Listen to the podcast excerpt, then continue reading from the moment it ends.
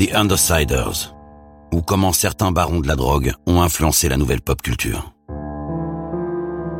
Les années 80, le hip-hop commence à voir le jour. La cocaïne, elle, est déjà partout. Bientôt, le crack va faire une entrée fracassante dans la vie des ghettos. Cette consommation sans précédent va permettre à quelques dealers de devenir les nouveaux rois de la rue et de représenter d'autres modèles pour leur communauté.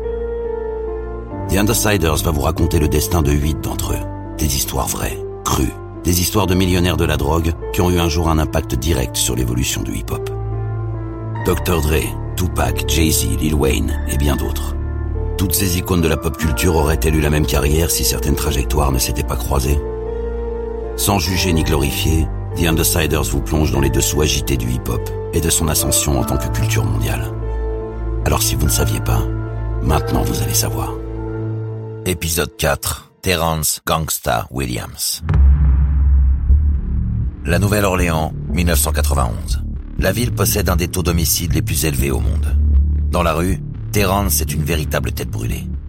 Entre deal d'héroïne et histoire de meurtre, il aide ses demi-frères à monter un label à l'arrière d'une cuisine. 25 ans après, ce label compte les plus gros vendeurs de disques comme Lil Wayne, Drake ou Nicki Minaj. Voici l'histoire de Terrence Williams, dit Gangsta.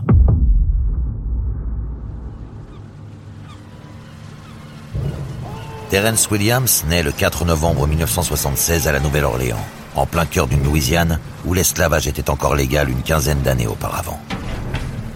En 1980, avec le déclin de l'industrie pétrolière, le port de la Nouvelle-Orléans, véritable poumon économique de la ville, a vu son activité baisser. Cette crise va frapper de plein fouet la main-d'œuvre peu qualifiée. Avec le chômage, le tissu social va se déchirer et des séquelles morales et économiques bouleverseront l'équilibre de toute la ville. Derrière le vernis folklorique du carnaval et des 120 clubs de jazz, la Nouvelle-Orléans cache une vie très dure. Son économie, tournée vers le tourisme, profite essentiellement aux riches propriétaires blancs. Pas d'activité, pas de travail. La paupérisation de la communauté noire va inévitablement déclencher de nouveaux phénomènes de crime, de drogue et de violence en tout genre. La Nouvelle-Orléans fait aujourd'hui partie des villes les plus pauvres des États-Unis avec 27% de sa population qui vit sous le seuil de pauvreté. Un taux qui monte jusqu'à 35% au sein de la communauté afro-américaine, majoritairement présente dans la ville. On peut remarquer que la Nouvelle-Orléans dénote par rapport aux autres grandes villes américaines. Ici, pas vraiment de gang culture, mais plutôt des petites cliques de voyous réparties entre les différents wards, sorte d'arrondissement de la Nouvelle-Orléans qui en compte 17. Le troisième, situé entre le fleuve Mississippi et Canal Street, regroupe les quartiers les plus défavorisés. C'est au sein d'un de ces quartiers, poétiquement appelé Magnolia, que la mauvaise graine Terrence Williams va commencer à pousser. Sur son blog personnel, encore consultable en ligne, il raconte comment son désir d'imiter les plus grands l'a conduit très précocement au poste de police à l'âge de 8 ans. À 12 ans, il se met en tête d'apprendre à conduire seul, dans des voitures généralement volées. Son grand jeu, passer devant son école à l'heure où ses camarades sortent de cours. Terrence a quand même un rêve. Comme de nombreux jeunes noirs, il voit son salut dans le sport et veut devenir joueur de football américain. Malheureusement, la route est longue. Ses envies d'argent facile vont l'éloigner de sa passion et ce sont les caïds du coin qui le font maintenant rêver. Terrence va s'écarter du droit chemin et s'engouffre dans la sainte trinité. Argent, voiture et fille facile. Avec trois autres potes du même quartier, Dooney, Sterling et Mosquito, il monte les Hot Boys, une clique de braqueurs et de dealers d'héroïne. L'héroïne est la drogue la plus populaire à la Nouvelle-Orléans. Enfant de la Louisiane, le pianiste Champion Jack Dupree lui déclarait déjà sa flamme en 1941 sur le titre Junker Blues. Le frère de Terence, Brian Williams, dit Birdman, évoquera lui-même son addiction à l'héroïne sur le titre I Need a Bag of Dope. Beaucoup moins cher que la cocaïne et avec des effets plus longs qu'un shoot de crack, ce dérivé de morphine reste la drogue de référence à la Nouvelle-Orléans. Le seul avantage, c'est que l'héroïne épargnera la Nouvelle-Orléans de l'épidémie de crack qui frappe les ghettos à cette époque. À cette époque, justement, Terrence Williams et sa clique s'activent dans la rue, à tel point que Terrence gagne le surnom de gangsta.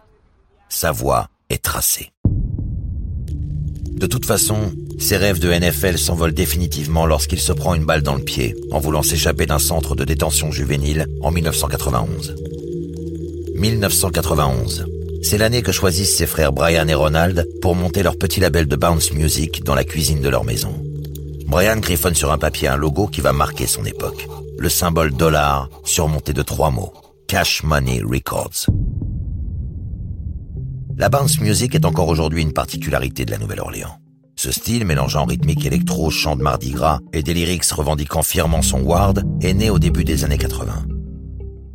La bounce music est portée par des artistes comme Ninja Crew, MC T. Tucker ou encore DJ Jimmy.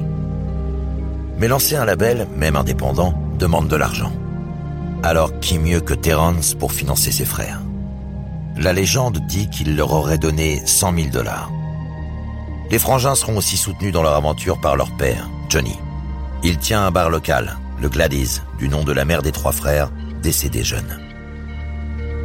Les premiers artistes signés sur Cash Money Records sont Kilo G, Pimp Daddy, le groupe UNLV pour Uptown Nigga Living Violent et surtout un jeune DJ local du nom de Manny Fresh. Manny Fresh devient rapidement le producteur attitré du label. Les premiers albums sont faits maison, au propre comme au figuré. Enregistrés dans la cuisine des frères Williams, Manny Fresh doit à chaque enregistrement y installer son matériel. Une fois pressés, les premiers albums sont vendus dans la rue, directement depuis le coffre de la bagnole des deux frères ou chez quelques disquaires du coin. Très vite, le bouche à oreille fonctionne. Leur réputation et un sens aigu du street marketing leur permettront de vendre entre 75 000 et 100 000 exemplaires de chaque album. À 10 dollars pièce, Cash Money Records commence à très bien porter son nom. Les membres du label sont alors dans la démonstration de leur opulence nouvelle. Un contraste absolu avec la froide réalité d'une ville de plus en plus promise au chaos. En 94, la Nouvelle-Orléans va battre des records de violence. 425 homicides. Pour une ville de moins de 500 000 habitants. Elle devient une des dix villes les plus dangereuses du monde derrière Caracas et Bagdad. Ce triste record lui vaut les surnoms de Click Click ou encore Chopper City. Chopper désignant un AK-47 en argot local. Terrence a une explication à toute cette violence. Elle est mathématique. Une aussi petite ville ne peut compter autant de voyous ambitieux. Certains doivent donc disparaître. D'ailleurs, le quartier d'enfance de Terrence, Magnolia, est celui qui connaîtra le taux d'homicide le plus élevé devant Calliope et Melfomine. Dans ces quartiers, où pleuvent les balles perdues, il n'est pas rare de souscrire à une assurance d'essai dès l'âge de 12 ans. Cette année 94, Terrence a bien failli par deux fois augmenter les statistiques. Une première lors d'une embrouille de rue où il se fait perforer de poumons, et une seconde fois quand lors d'une fusillade, sa vessie est touchée. Il expliquera sur son blog qu'il devait se balader avec un sac de colostomie sur lui pendant presque deux ans après l'accident. Du côté de Cash Money Records, 94 est une grande année. L'équipe s'étoffe encore et signe deux mômes du quartier. Lil Dougie, âgé de 13 ans, dont le père a été assassiné alors qu'il n'était encore qu'un enfant, verra en Terrence une figure paternelle. Il décidera rapidement de prendre pour nom d'artiste BG pour Baby Gangsta, en hommage au surnom Gangsta que Terrence porte dans la rue. Baby D, le second, alias Lil Wayne, a seulement 11 ans quand il rejoint le label. Lil Wayne est le petit génie que toute la ville connaît, à 9 ans, il faisait déjà des freestyles avec des ados du quartier. Entre Lil Doggy qui se fait appeler BG pour Baby Gangsta et Lil Wayne qui se tire dessus en paradant devant un miroir avec une arme chargée, les nouvelles recrues de Cash Money Records annoncent la couleur. Ils rapperont la rue, mais une rue qu'ils veulent brillante. Cash Money Records s'est toujours inspiré d'une imagerie proche de celle d'entrepreneurs noirs qui profitent de la vie sans limite. Argent, bagnole, pute et bien sûr, diamant. Ils sont omniprésents dans l'univers Cash Money Records. Et surtout sur les pochettes de disques, sur lesquelles cohabitent Rolls, villas, liasses de billets et colliers de diamants, dans des montages assez audacieux. On dit même que c'est BG qui inventa le terme bling bling. Il l'utilisa pour expliquer aux graphistes comment augmenter le scintillement des diamants sur la pochette de son album. Puis il le popularisera avec le titre Bling Bling sur l'album Chopper City in the Ghetto. Si Cash Money Records glorifie la rue qui réussit, Terence, lui, nous rappelle sa noire réalité. Lors des années qui suivent, il devient un des plus impitoyables nettoyeurs de la ville. De gangsta, son surnom passe à Heartstopper. Terence ne fait pas dans le détail et élimine ceux qui tentent de lui barrer la route. Et il est ingénieux. Il racontera sur son blog qu'il se rasait parfois la moustache et les sourcils pour prendre l'apparence d'une femme et mieux approcher sa victime. Interviewé par Feds Magazine, Terence ne niera jamais les accusations que l'on porte contre lui. Dans la rue, on raconte que j'ai tué 40 personnes. Pendant ce temps, l'écurie Cash Money Records compte de nouvelles arrivées. Juvenile et Turk viennent rejoindre BG et Lil Wayne. Ensemble, ils vont former un super groupe. Pour le nom, histoire de s'assurer instantanément une street credibility, Terence propose à ses frères de reprendre le sulfureux Hot Boys, du nom de sa première clique. And he was like, man, come up with a, you know, help me come up with a name for my group. So I was like, you know, we brainstormed. We was like, man, name the Hot Boys. He was like, what's the concept? I was like, you know, they they busting heads, they dressing nice, they wearing jewelry, they coming through in the fly cars. You know, they hot. The police looking for them, the girls looking for them, dudes looking to kill them. So he took that and ran with it. And I never thought in a million years it would have blew up as big as it did.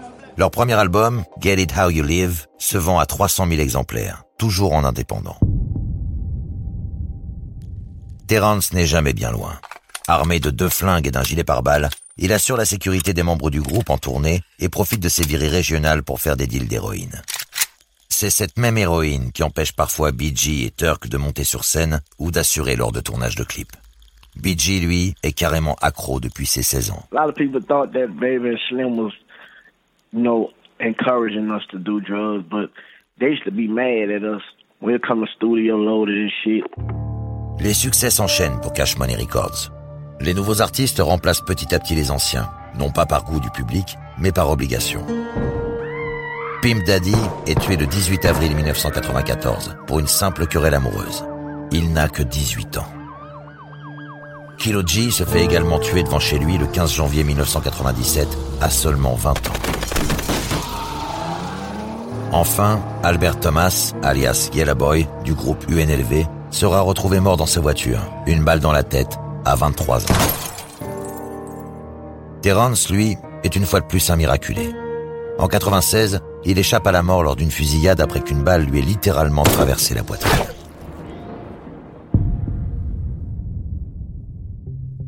Le label ne s'est jamais aussi bien porté. Chaque album se vend maintenant entre 100 000 et 300 000 exemplaires, et les majors commencent à pointer leur nez. Jocelyn Cooper, première femme noire à diriger une major, veut se démarquer et soutenir les entrepreneurs de la communauté. Elle envoie Dino Delvaille, directeur artistique, faire le tour des disquaires de Louisiane pour comprendre d'où vient le succès du label. Impressionné par ce qu'il découvre, il se décide à appeler le numéro de téléphone présent sur toutes les jaquettes d'albums. Surpris qu'un mec de New York se déplace jusqu'au fin fond de la Louisiane pour les rencontrer, Brian lui envoie quelqu'un.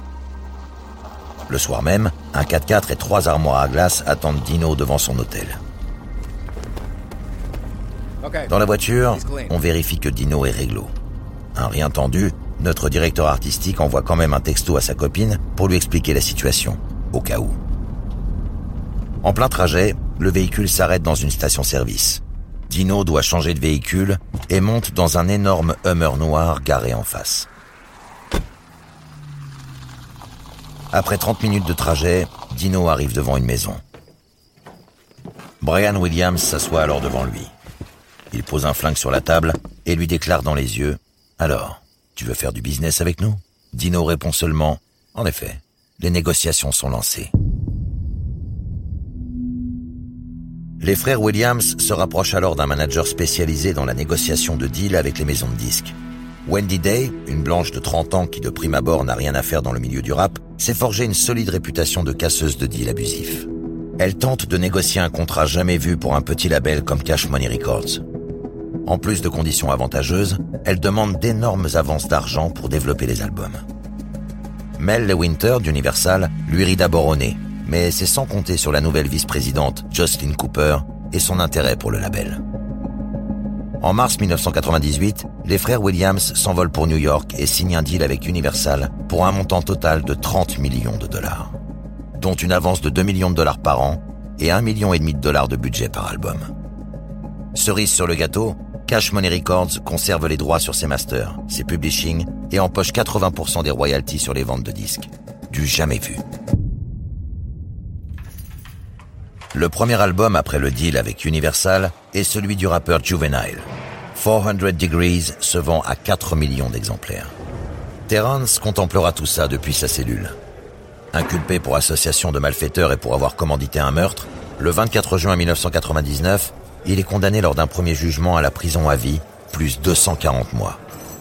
Une peine qui sera confirmée le 6 mars 2002 lors de son procès en appel.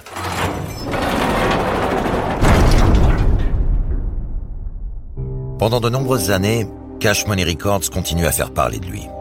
Entre 1998 et 2001, le label comptera 18 singles dans le top 5 et 11 albums certifiés au minimum platine.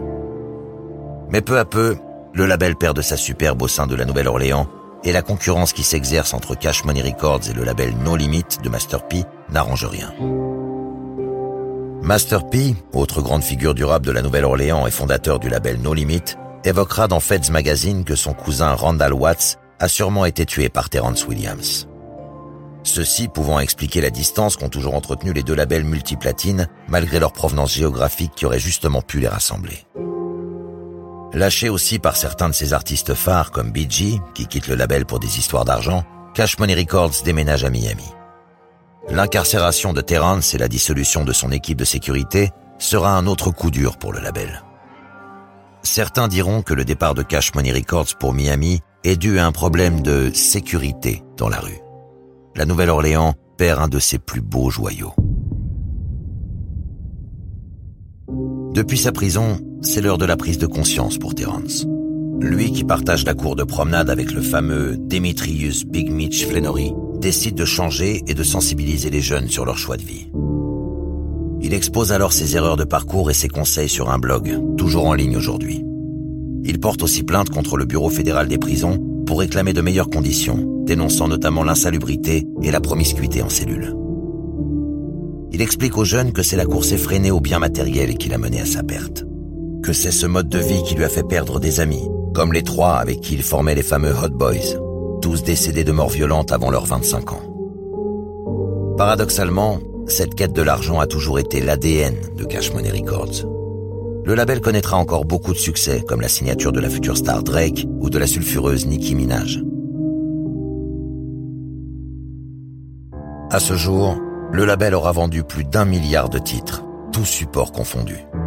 Dans une lettre ouverte, Russell Simmons, fondateur du mythique label Def Jam, n'hésitera pas à qualifier Cash Money Records de la plus grande réussite hip-hop de l'histoire. Réussite qui n'aurait jamais existé sans les 100 000 dollars que Terrence a donnés à ses frères.